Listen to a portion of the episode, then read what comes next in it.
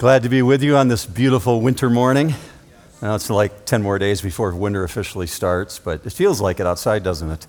Like it's here and in celebration of Christmas. I love the platform, the way things look, and the Christmas carols that we just did. I was curious while I was standing there, though. Can somebody tell me, have, have office Christmas parties and work Christmas parties made a recovery? Are they back again?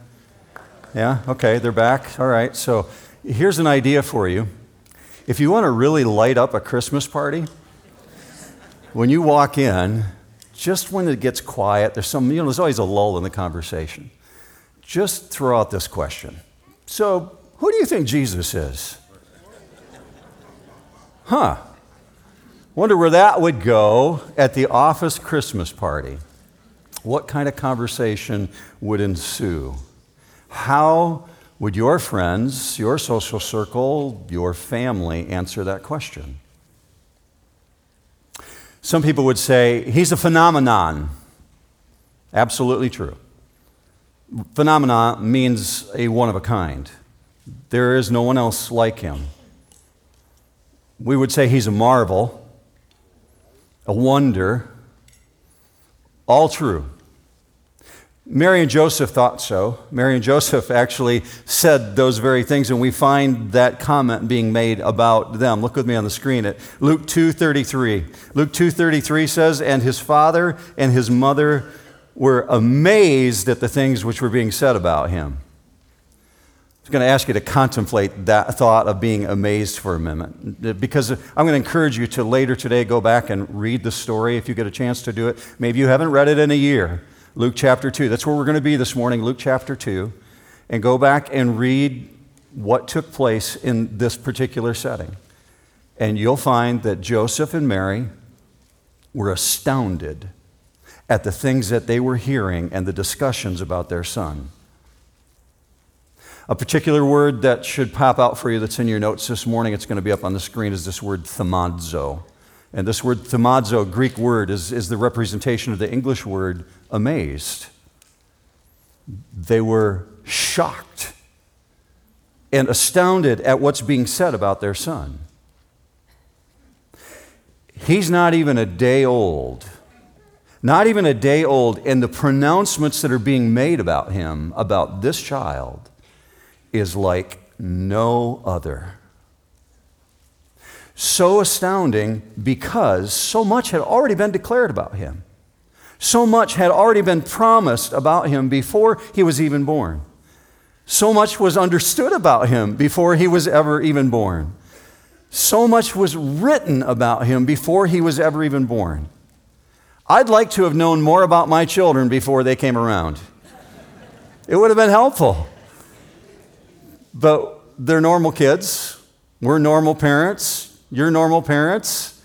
We didn't have the heads up. It wasn't a luxury that we were provided. We, we had to learn along the way. But like us, Joseph and Mary were very ordinary. Very ordinary as parents because they were sinners just like the rest of us, but have been given this huge, huge responsibility. So, normal like us, but normal in a different sense related to the first century. They're very young. Mary was maybe 15 years of age. That was a common standard marrying age for a young Jewish girl in the first century. Joseph, possibly on the far end, 17. That was common. The trade had been established. He would have already had training by that point as a carpenter and set out and established his own business. It was not unusual for them to be 17, 15 years of age. We don't actually know much about their background. We, we get the, the list of genealogy that they trace down from, that they're in the line of the king of David. And the names are listed specifically for us in Scripture Joseph's genealogy in Matthew, Mary's genealogy is in Luke. But you don't really get anything about their education, nothing about their accomplishments. They're, they're too young to have achieved very much, they haven't been around very long. We know that Joseph made his living as a carpenter, which in that era would have been a worker of stone. Yes, a worker with wood, but also someone who shaped stone, because many of the structures, many of the homes had a lot of stonework going into them. It's to these two, it's to those ones that come these angelic visitors to whom God would speak. And they're fresh from the presence of God. The Shekinah glory of God still glowing. So that when humans encounter the angels, they're shocked at the brilliance of their appearance. And for the first time in centuries, God chooses to speak. And when he does, it's about his promise. It's specifically about the promise that he made, a promise that he made all the way back at the time of Adam and Eve. If you've come in this morning wondering why we're not doing the E2E study, well, for one, it's Christmas, right? And, and what we're doing this morning is we're putting a bow tie on some of the things that you learned during the E2E study, working through the book of Genesis. All the things that you heard over the course of the last year are going to begin to make sense. You're going to fire on all cylinders as you hear these prophecies come together because this promise that God made originated all the way back in the garden. Now, remarkably, when God shows up and speaks, it's not to the high priest, it's not to the scribes, it's not to the Sanhedrin, it's not to the Pharisees, and it's not at the temple. It's not even in Jerusalem. God shows up in the obscurity of a small town in northern Israel to a young couple without any pedigree whatsoever. These are the ones through whom his promise will be accomplished. And because he chose to reveal the fulfillment of this massive promise, we should be ecstatic this morning. I'm going to ask you to take a minute and pray with me before we go into the rest so you see what's coming. I want your heart thoroughly prepared for what God's going to show you. Let's pray together. Father, I thank you for what you've revealed through music and through your word already this morning. We're asking for your anointing right now on all that we're looking at, that everything we've done this morning so far would be remembered by us, and especially as we focus on your word now that we would carry it out the door with us, that you would affect the way that we celebrate Christmas, whether it's at the workplace or it's in our home or just hanging out with friends. God, we ask that you would do this in the majestic name of Jesus. And all God's people said, Amen. Here's the big question that people come to when they come to Christmas How do we know? How do we know that this particular child is actually the one? Well, there's a couple things that you should know as we're going to look at prophecy this morning. I told you that we'd spend some time with that. Here's a couple things about biblical prophecy. Prophecy is always specific as to how it will affect the people that are caught up in the prophecy, how it will affect the people, and how it will affect the situations. And biblical prophecy is always dependable. Therefore, it's trustworthy. You can have trust in the things that God says. Now, let me give a caveat to that. Because we live in a period of time when division is so rampant, say amen if you agree with that. Because we live in a time when division is so rampant and trust in our culture is at all time low, most in culture are not sure they believe what they're being told. God knew that we would face times like this. It doesn't catch him by surprise. And he knew that there would be times when, because of great division, people will need to verify before they will believe the promises. So I want to examine the verification of the promises this morning. Gratefully, we have the prophecies of God that have been written down. Now, at its core, prophecies are a promise. It's detailed information. A promise comes from God, and God projects out something that's going to happen. He makes a promise that that thing's going to unfold, and we call it a prophecy. In essence, God's prophecies, God's promises, He promises certain things will unfold, and He delivers that information, those details, through what we call prophecies. So, in the ancient days, in the days far before humans really inhabited this earth, when there was just a few humans on the earth. God made a magnificent promise, a promise that surpassed all promises. And that promise is the foundation of hope. And if anything is true, what God promises always occurs. And He can afford to be very precise in His promises because He knows the end from the beginning. Well, in the beginning, really truly referencing Genesis, in the beginning, God promised to send a rescuer, one who would set everything right. And that one would be the offspring of a woman, a child of promise. The Bible tells us that the world would know for certain when that promised one arrived through specific prophecies. That there would be markers along the way that would validate his arrival, and that we would know that the promised one arrived. Uh, we get a glimpse of the things that I'm talking about by looking over the shoulder of Dr. Luke as he writes Luke chapter 2. There's something that he penned that's very specific regarding Jesus' first few days on this planet. I want you to picture the setting. Luke chapter 2 captures the idea of Mary and Joseph going into Jerusalem to make a baby dedication. And they're making a surrender of the child that's been given to them to God, and they come into the temple to do that. Now, Luke begins his very detailed account, which are consistent with the first century, by starting this place in verse 21. And when eight days had passed before his circumcision, his name was then called Jesus, the name given by the angel before he was conceived in the womb. So we back up before the time of the temple. Jesus is eight days old. He hasn't yet gone to the temple with his parents. They're still in the 40 days of purification which means they're still in Bethlehem. It's eight days since he's been born in what we understand to be some form of a stall. He's going to be circumcised. Now, circumcision was part of the Mediterranean world. In the first century, everyone was circumcised, so he had to be circumcised. It was considered so important in the Jewish world, it would even be performed on Shabbat, even though God said, You're not going to work on the Sabbath. On Shabbat, they would make an exception. They would do the work of circumcision. All males in the Mediterranean were circumcised Romans on the ninth day, Greeks on the seventh day, Jews on the eighth day. We find it's at his circumcision that they announce his name. We told, we're told in verse 21 his name would be called Jesus. Uh, you and I have the privilege, if we have children, of naming the children. Parents get to name their children. But this child's name has been revealed by Gabriel. His name would be called Jesus, as we understand it in the Greek language. In the Greek language, it's Jesus.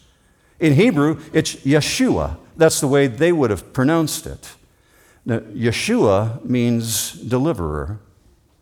Yeshua is kind of a derivative of Joshua, Yahshua. Joshua being the deliverer. Put the deliverer together with the word Yeshua, Yeshua, Yeshua, and you find that what you have is a combination of the name of God, Yahweh. Yahweh, deliverer. Jesus means God will deliver. So every time someone would call Jesus or pronounce his name, it's a reminder that God delivers. Every time you say the name Jesus, God delivers. That's the root of his name. So let me give you a little exercise that might help you remember. I'm going to put this up on the screen for you. Jesus is his human name, the Greek name Iesus or Yeshua in Hebrew. Christ is his official title. It's not his last name. And I, when I worked at Youth Haven, we had a child who asked one time, why did they name Jesus a swear word? Because they'd never heard the name of Jesus in any other form than a swear word. Uh, just think about the background on that. Why name Jesus a swear word? Well, he's not. And, and Christ is not his last name, it's his title. Emmanuel. Emmanuel describes what or who he is God with us and the angels call him the Son of God, both the fallen and unfallen angels. The demons call him the Son of God or, or the Holy One of God. Now, with that information, go forward with me into verse 22. Verse 22 says, And when the days for their purification, in other words, the 40 days are past now, when the days for the purification, according to the law of Moses, were completed, they brought him up to Jerusalem to present him to the Lord. As it is written in the law of the Lord, every firstborn male that opens the womb shall be called holy to the Lord, and to offer a sacrifice according to what was said in the law of the Lord a pair of turtle doves, and yep, that's where that phrase comes from in the 12 days of Christmas two turtle doves, a pair of turtle doves, or two young pigeons. So they're going up to Jerusalem but they've been in Bethlehem. Now, geographically, Bethlehem is higher in elevation than Jerusalem. It's actually six miles away, but it sits at a higher elevation. However, when the ancients spoke of Jerusalem, they always spoke of going up to Jerusalem. So they're not going to the local synagogue, they're going to the temple, and the conversation is consistent here in what Luke has written because to the ancients, there's no place on earth higher spiritually than Jerusalem. He writes, they're going up to Jerusalem. Now, the parents, if they could afford it at this period of time, they would dress in complete white clothing. If, if they're very poor, they may not have been able to. They, maybe they had to launder everything. Maybe they would try and change the color in some way, but they always took upon themselves the responsibility to dress in the whitest clothing they possibly could. Because as they ascend the steps going up to the Temple Mount, they're reciting a psalm. It's called the Psalm of Ascent. And every phrase of the psalm was meant to make their heart gladder and gladder, and I, I don't think that's good English, but gladder and gladder they're ascending the steps. And the idea was they're coming before the presence of God. So they've washed themselves, they're thoroughly bathed, they're purified in every way they can. They put on the white clothing and they're ascending before God up the temple steps with this child in their arms. And the talk is not going to the temple, but ascending to the temple, ascending before the presence of God. And they're going to present him to the Lord according to verse 22. So you're looking at a baby dedication here. And this dedication is to present him to the Lord and then buy him back. Now, New Hope, when we do baby dedications, we don't make the parents pay us to get their children back off the platform. But that's what's going on here. And there's a very specific reason because he's the firstborn. Let me take you to the Old Testament. And Old Testament, Numbers 18 says this. Nevertheless, the firstborn of man you shall surely redeem. Verse 16. As to the redemption price from a month old, you shall redeem them by your valuation, five shekels in silver. So God had a ransom price for the firstborn child. Five shekels in silver is $100 in today's world in pure silver. Now, it's not because God needs the money, God doesn't need the money. It was to remind the parents that one belongs to me. And if you want them back, you're going to pay the redemption price of the firstborn. And we're told also in verse 24 that they're there to offer a sacrifice. In their case, a pair of turtle doves. Now, that's not the offering that you would expect. It's an acceptable offering, but it's not the offering of people who have wealth. It's the offering of the people who are the poorest of the poor, which tells us a great deal about their financial status as a young married couple. See, if, if you were of moderate income, you'd be offering a yearly lamb. They're kind of expensive, but that's what you would offer. But if you're poor, you can offer two turtle doves, which would cost a dime apiece at the temple.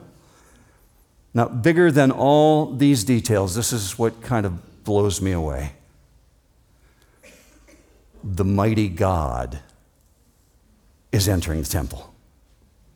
I don't know about you, but when I do worship songs and I watch the team up here, I, I like to envision what God's doing in that moment. And many times I envision Jesus standing up at the right side of, right side of God and just receiving the praise and the honor and the glory because we're told all of heaven bows down before him when people worship him. I like to envision him standing up, and I think of that one in glowing raiments of white. And I contrast it to this one who was born in a manger now being carried into his own temple. What was that like for the rafters and the beams, or the birds flying by, or the sheep in the courtyard? To see the mighty God coming into his temple? I, I don't know, but I'd like to imagine that they were in awe as well at that very moment. But we get this detail of what happened next in verse 25. And there was a man in Jerusalem whose name was Simeon, and this man was righteous and devout, looking for the consolation of Israel, and the Holy Spirit was upon him. Now, there's a really complicated political background going on right now in Jerusalem. Herods are in control, and Herod is not just a person, it's a title. So, Herod the Great is in control, and he's got sons. They're known as the Herods also. They're in the line of Herod the Great. And politically, they don't want anything to do with another king. They don't even like the discussion of another king. They don't even want the thought of another king. And the priests themselves, they're ignoring the king. The priests know the scriptures and they understand Micah 5 2 and the prophecy that the child would be born in Bethlehem. And Bethlehem's only six miles away and they won't even go see him. So, politically, among the leaders of the nation, there's a lot of in- ignorance. There's a lot of individuals who are ignoring that the, the Messiah has arrived. What's very significant, though, is to understand that during this period of time, um, among the common people, messianic expectation is running very, very high because they can do the math. They can go back to the things that Daniel wrote and they can see the timeline that this is the time frame. This is when that one is supposed to arrive. So they're expecting God's going to do something. So we're told there's this man in Jerusalem, and his name is Simeon. And extra biblical sources peg him at a, maybe 100 years of age, maybe a, a little older than that. And we're told in verse 25 this man is righteous, and he's devout, and he's waiting for the consolation of Israel. Uh, righteous and devout are two different things. Righteous means he's carrying out all that God expects of individuals who are dedicated him to do. To do. But devout means he's doing it with a sincerity of heart. He's doing it out of great purity. So he's righteous and he's devout, and he's waiting for the consolation of Israel. So you have an Old Testament saint living in the first century, and he's looking forward to this promised one with really intense desire. And he's completely unlike all the political leaders who are completely ignoring the arrival of the Messiah. This one is looking and he's waiting for what? For the paraclete. Let me put this phrase on the screen for you. If you're familiar with the Holy Spirit and references in the New Testament, you know that paraklesis, paraclete is referring to the Holy Spirit. Paraklesis is a judicial term borrowed from the legal world, and it meant one who could come alongside you and argue your case for you, known as the comforter. So he's looking for this one, the Paraklesis, the one who would come and bring comfort to Israel. A common Jewish prayer at this period of time was this May I live to see the consolation of Israel. It was a very early way of simply saying, Your kingdom come, your will be done. Was a very early way of asking God that his purposes would be accomplished. In verse 25, we're told that the Holy Spirit was upon him. So, in the same way that the Spirit of God was overshadowing Mary when she conceived the child, we're told that that same one, the Holy Spirit, is on Simeon. The source of the outworking of the eternal promises of God is bringing all this to pass. So, we get a little note here that Simeon's life re- reminds us that what you have right now as a follower of Jesus, you have the presence of the Holy Spirit with you all the time, 24 7. The Holy Spirit in these days came and went, came and went. It's upon him at this moment in time, but it's not always upon him. Keep going with me. Verse 26 And it had been revealed to him by the Holy Spirit that he would not see death before he had seen the Lord's Christ. And he came in the Spirit into the temple. Legend speaks of Simeon as being very disturbed by a prophecy. The prophecy that we're told that bothered him most, that was handed down from the early church fathers to our generation even today, that the prophecy that was bothering him was the prophecy of Isaiah 7. It's no surprise. It bothers a lot of people today. It bothered a lot of people at that period of time. The prophecy of Isaiah 7 was that a virgin will conceive and it never been heard of, nor has it happened since then. How can a virgin have a child? So it's not surprising that that would be disturbing him because it bothered many at that time, and it bothers a lot of people still today. We're told that that one who's troubled at that point in verse 27, he came into the temple, meaning he wasn't already there. He's out in Jerusalem doing whatever Simeon was doing. Whatever was going on in the midst of his day, he's not at the temple, but God interrupts him and makes it clear. So he says to Simeon, Stop what you're doing. He's here. And so Simeon heads to the temple. So he came into the temple, and verse 27 says, And when the parents brought in the child, Jesus, to carry out for him the custom of the law, then he took him into his arms and blessed God. Church, this is an incredibly touching scene. I don't know how many times you've read this already. Maybe you're new to church and you've never read it before. And perhaps you've read it 500 times. Don't miss the emotion of this moment. Mary and Joseph have just been drawn into God's eternal, perfect timing. They're there, according to verse 27, to carry out for him the custom of the law. What we just explained the right of the redemption of the firstborn. And at that exact moment in time is when God reveals to Simeon that he needs to get to the temple, and he brings Simeon into the temple court. And in that moment, he sees the child and he scoops him up. And we're left with a question that haunts people today in 2022 How does he know? You can imagine out of the hundreds of thousands of people living in Jerusalem, how many firstborn children there were at that period of time. How does he know that that's the one how can you know that this is the one, that this one is the fulfillment of the promise? When you understand what I'm about to show you, you will celebrate Christmas much, much more fully. It will have a huge impact on how you celebrate. And you may even be willing to have that office conversation or that workplace conversation. What do you think about Jesus?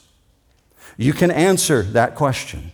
Look with me on the screen at verse 28. Then he took him into his arms. So, what we catch is there's this emotional weight on this man. It's a spiritual weight, and it's resting on him. And this weight is very, very holy. He's a person who sees God's word, and he knows God's word, and he believes God's word, and it affects his actions. Does your knowledge of God's word affect your actions? That's true of Simeon. What has been revealed to him? Well, let's just back up to what we understand has been revealed already.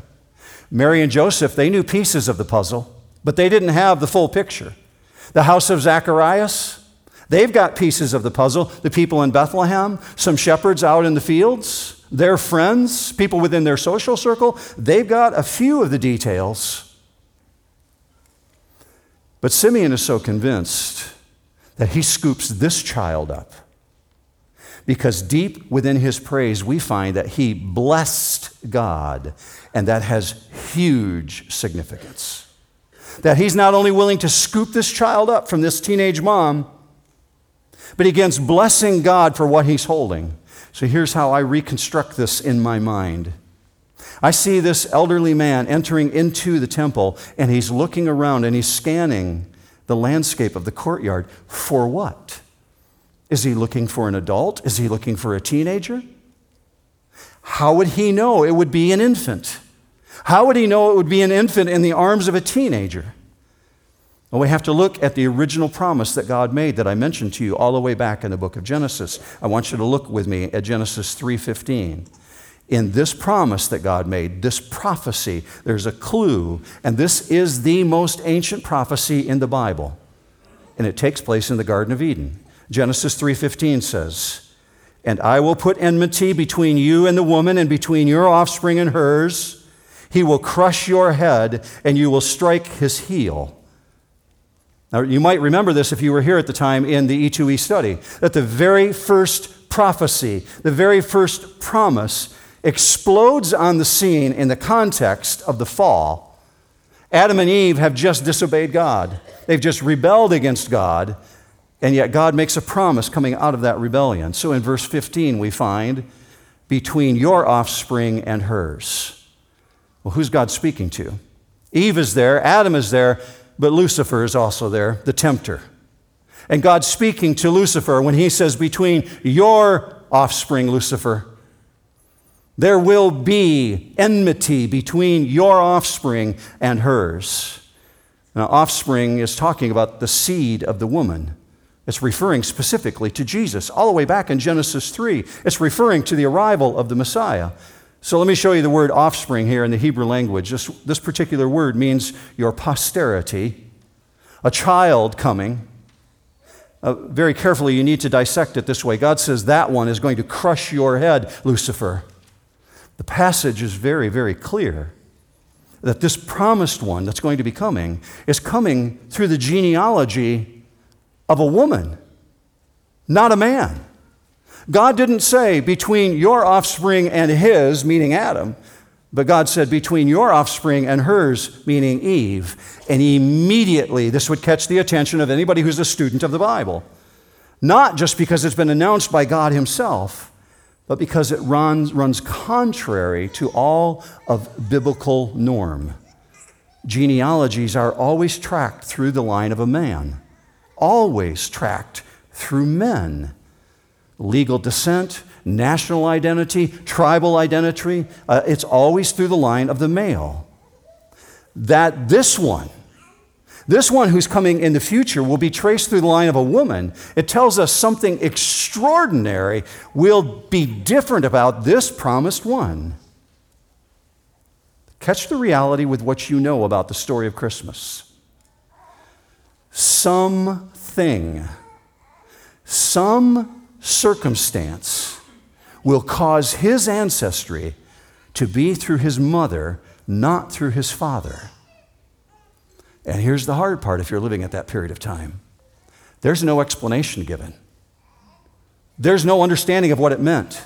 For this extraordinary situation to unfold, they would have to wait literally thousands of years to understand the next key to the puzzle. No clue will be given as to what that meant for centuries. So, during the time of Abraham, during the time of Isaac, during the time of Jacob, all they could do is look forward to a time that they could not see. All they could do is live with the promise that there's one coming who's going to crush the head of Lucifer. But we don't know how and we don't know when. All they could do is look forward. The ancients could only look forward in hope, believing that one day sin will be dealt with somehow. And then along comes Isaiah. And Isaiah says this one will not only be born through a woman, but will be born of a virgin, meaning no human father. Isaiah 7:14. Behold, a virgin will be with child and bear a son, and she will call his name Emmanuel now, the word that's used here means very young in the Hebrew language, still a virgin, had no knowledge of a man physically, and that's something that doesn't happen, we would say, every day. Well, we would say, ever. Ever. How could that possibly happen? Well, Scripture emphasized what happened here, Galatians 4 4. But when the fullness of time had come, God sent forth his Son, born of women God's covenant promise, his promise to destroy the destroyer, would be through a virgin, a born child, born through a virgin, and Satan will be crushed as a result. And so that you and I would understand this, all of the Old Testament keeps pointing back to this promise the arrival of the one who will actually accomplish this monumental task. And we find that the God of the Bible can afford to be very precise about these details because he knows the end from the beginning. Let me give you some of the precision that will help you in your understanding of how you know for sure this is the one. First of all, we're told that the one, specifically who will be born, will be born in Bethlehem. And I want you to understand this was written 700 years before Jesus was born. Look with me at Micah 5 2. As for you, Bethlehem Ephratah, too little to be among the clans of Judah. From you, one will go forth for me to be ruler in Israel. His goings forth are from long ago, from the days of eternity. So Micah lives in 700 BC. And out of all of the thousands of cities, out of all the nations on planet Earth, he points to Bethlehem, 700 years before Jesus is ever born. And he identifies the birthplace of the Messiah. And it is not by accident that God moves in the heart of Caesar Augustus to conduct a census of all the known world that they would be taxed, so that we find Joseph showing up of all places in Bethlehem. Luke 2, verse 4. Joseph also went up from Galilee, from the city of Nazareth to Judea, to the city of David, which is called Bethlehem. Coincidence? I think not. Next one. The one that's going to come is going to come from the line of the tribe of Judah. Genesis 49:10. The scepter shall not depart from Judah, nor the ruler's staff from between his feet, until Shiloh comes, and that's another reference to Jesus, to the Messiah, and to him shall be the obedience of the peoples.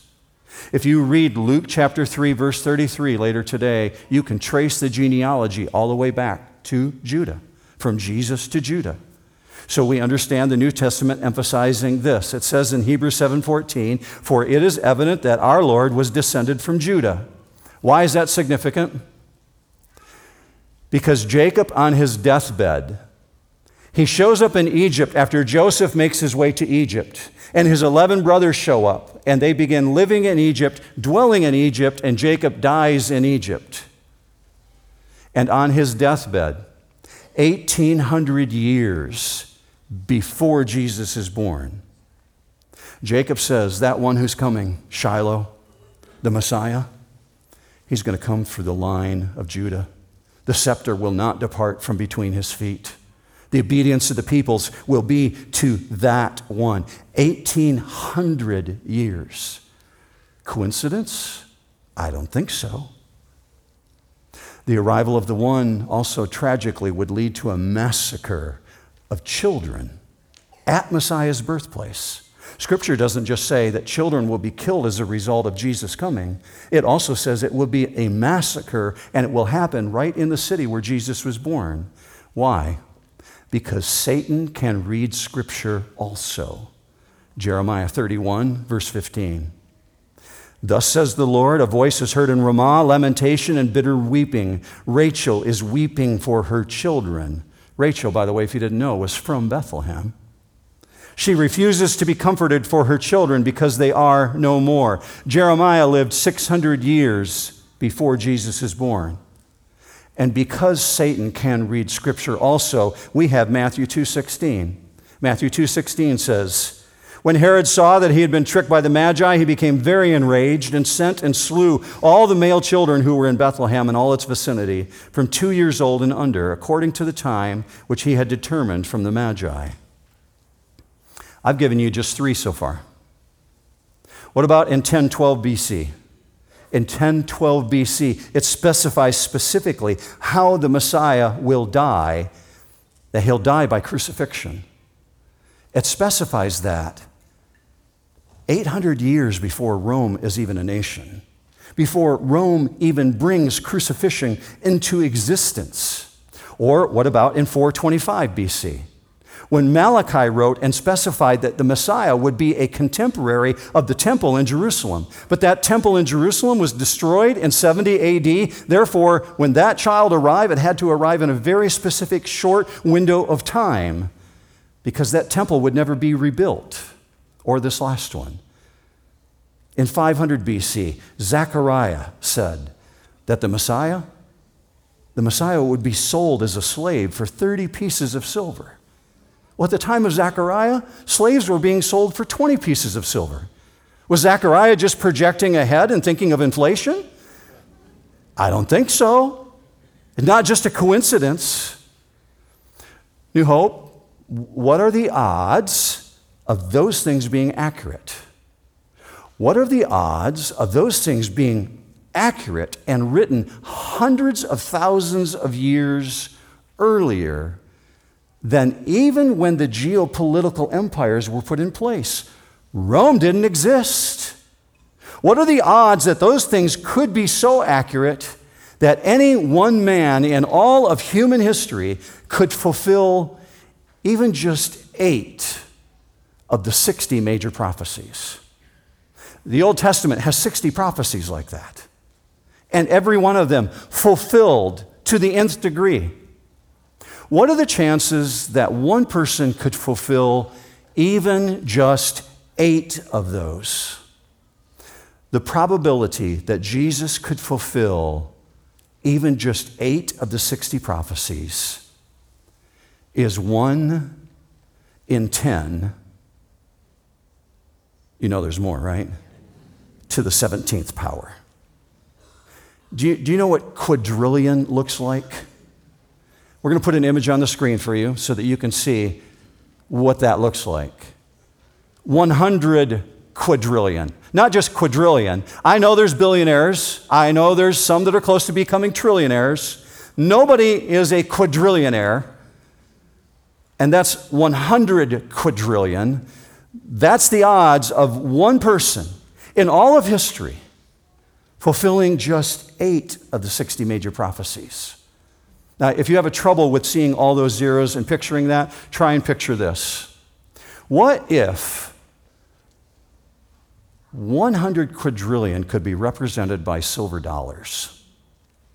If you had 100 quadrillion silver dollars, believe me, there's people who do mathematics on these things, they love it. And they've done the calculations. It's been verified, so let's picture it this way. If you had 100 quadrillion silver dollars, you could cover the entire surface of the state of Texas two feet deep. So let's picture Texas right now. All the dry gulches, all the riverbeds, all the hills, Dallas, Houston, Austin, Amarillo, Waco.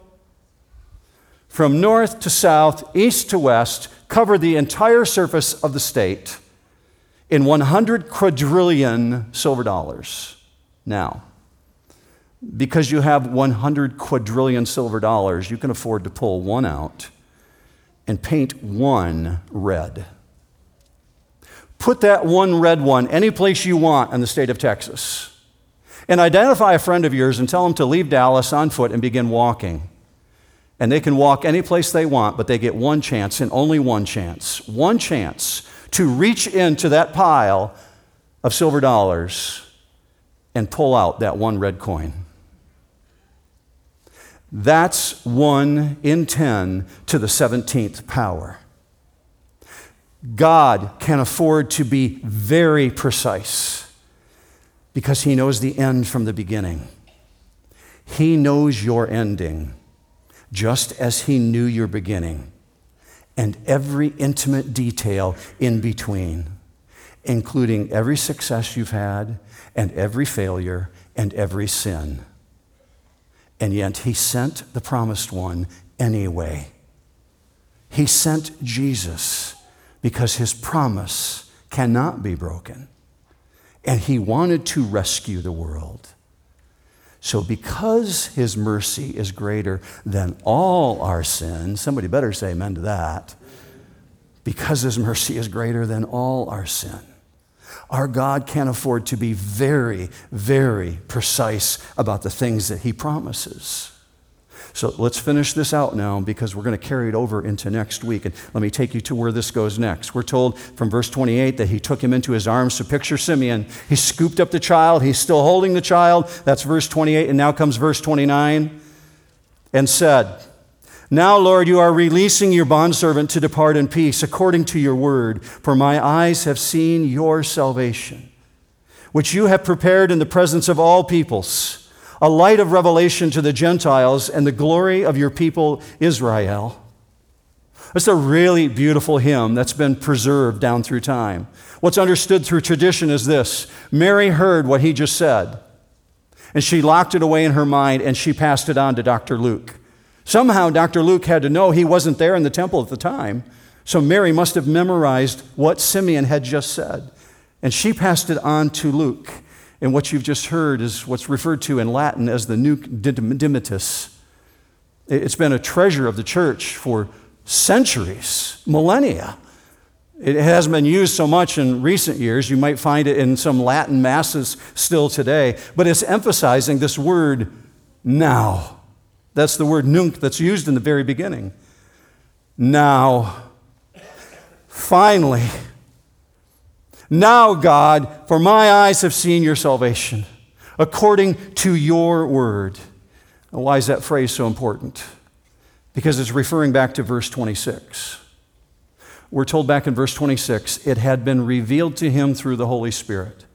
Well, how does God's Spirit speak to us? Through his word. God speaks through his word. God's Spirit moves holy men of old to write the things of God. It had been revealed to him, verse 26, and we're told here now, according to your word. I understand these things. So Simeon is a person who knows God's word and understands God's word, and it's affected his actions. And this one has profound insight into his own generation, and yet within these pregnant sentences, he speaks to your future. He speaks to your day. Understand what you're seeing here, this Nunc Dimittis. This is a missionary hymn. It's a missionary song. It's really unusual for this setting. You have a Jew, a Jew of Jews, standing in the Jewish temple. And their city is inhabited by the Romans. The Roman guards have taken over their city. So they don't like the Gentiles too much. But he's talking about the Gentiles inside the Jewish temple. And that's why this is called a missionary hymn. So he says in verse 30, My eyes have seen your salvation. You have prepared it, which you have prepared in the presence of all peoples, a light of revelation to the Gentiles. To even say the word Gentiles in the Jewish temple would cause people to go, I can't believe you said that. No, it would cause shock for individuals to hear about the Gentiles being saved. So Simeon sees this promise going out to the entire world that all the world can be saved. That's why you find the angel speaking to the shepherds on the hillside. This will be a sign unto you. You'll find the baby wrapped in swaddling clothes and laying in a manger. And he's come for all the people, not just for the Jewish people. Simeon says he's come because the lost are shrouded in darkness. Isaiah clarifies for us what this darkness is like that, that people whom you know, people in your life right now, who are not yet believers in Jesus, they're enveloped in a thick mist, according to Scripture. Look with me on the screen, Isaiah 25. He will swallow up the covering which is over all peoples, even the veil which is stretched over all nations.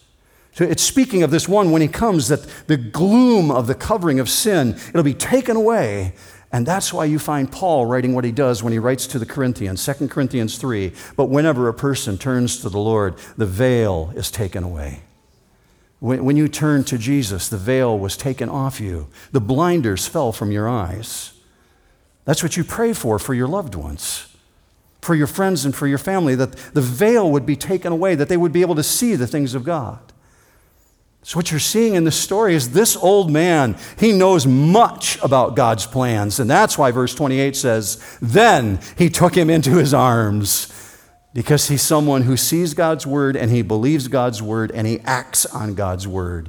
And he understands that Yeshua is not just for the salvation of Israel, but for the entire planet, for all of humanity.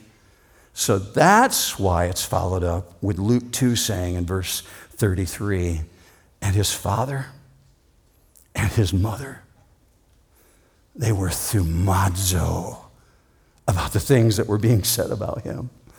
So they're marveling again and again and again. They're wondering. Now, Mary's already got information from the angels. Joseph has information from the angels. They've gathered together information from the shepherd's message that was relayed to them. But in this moment, Mary and Joseph, with this 40 day old baby, are shocked at this pronouncement because this is the first time this is the first time that they've been together and they've heard all the pieces assembled of the destiny of Jesus.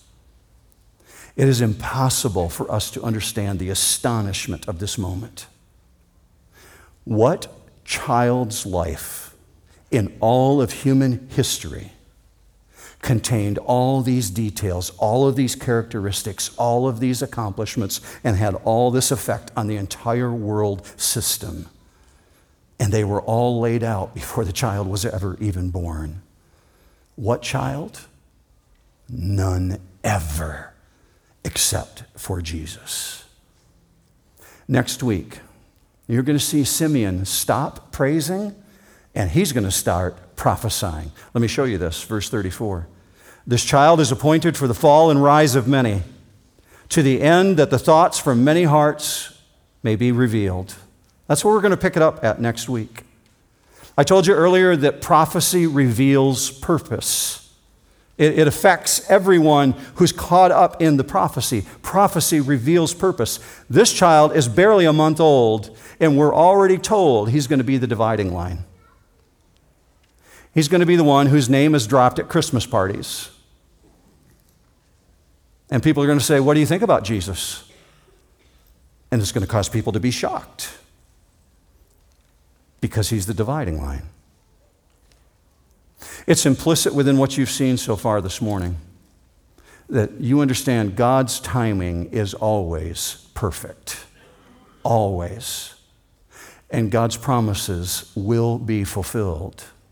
And that includes all the promises that He made to you that He has forgiven you of your sins, that He has extended grace and mercy to you. If you're a believer in Jesus Christ, you're going to join Him in heaven one day. God's promises are as good to you as they were to Mary and Joseph. Fortunately, because God is a precise, promise keeping God, and He knows that we live in a generation that needs great evidence, he went out of his way, way out of his way, to provide exactly the evidence that you need. And you've just seen a tip of the iceberg this morning. The promises that God made and the promises that He has kept, I stand on this truth. Those are promises worth sharing. And they're worth sharing with people who are precious to you. So here's how I'm going to send you out the door this morning. I'm going to encourage you to invite somebody to come back with you next week that they would experience hearing the truth of these promises and how they can know for sure that He's the one. Let's pray together, New Hope. Father, I thank you for the way that you encourage our hearts, and you encourage our hearts through understanding that prophecy is fulfilled. And that means everything that you did in the past that you promised that happened, we can take that as serious guarantee that everything you prophesied about the future is going to happen as well. And that includes us joining you in heaven one day. Thank you for our loved ones who have passed on that died with that promise and that understanding and with a relationship with you. We know that we're going to see them again one day. And we take on this week understanding that the same promise applies to us. Father, I pray that you would send us out with a, a, a skip in our step, with an ecstatic nature that we're joyful that this one came and our world has changed because of it. We praise you in the majestic name of the one who came for us and is coming again, the Lord Jesus Christ. And all God's people said, Amen. Have a great week, New Hope.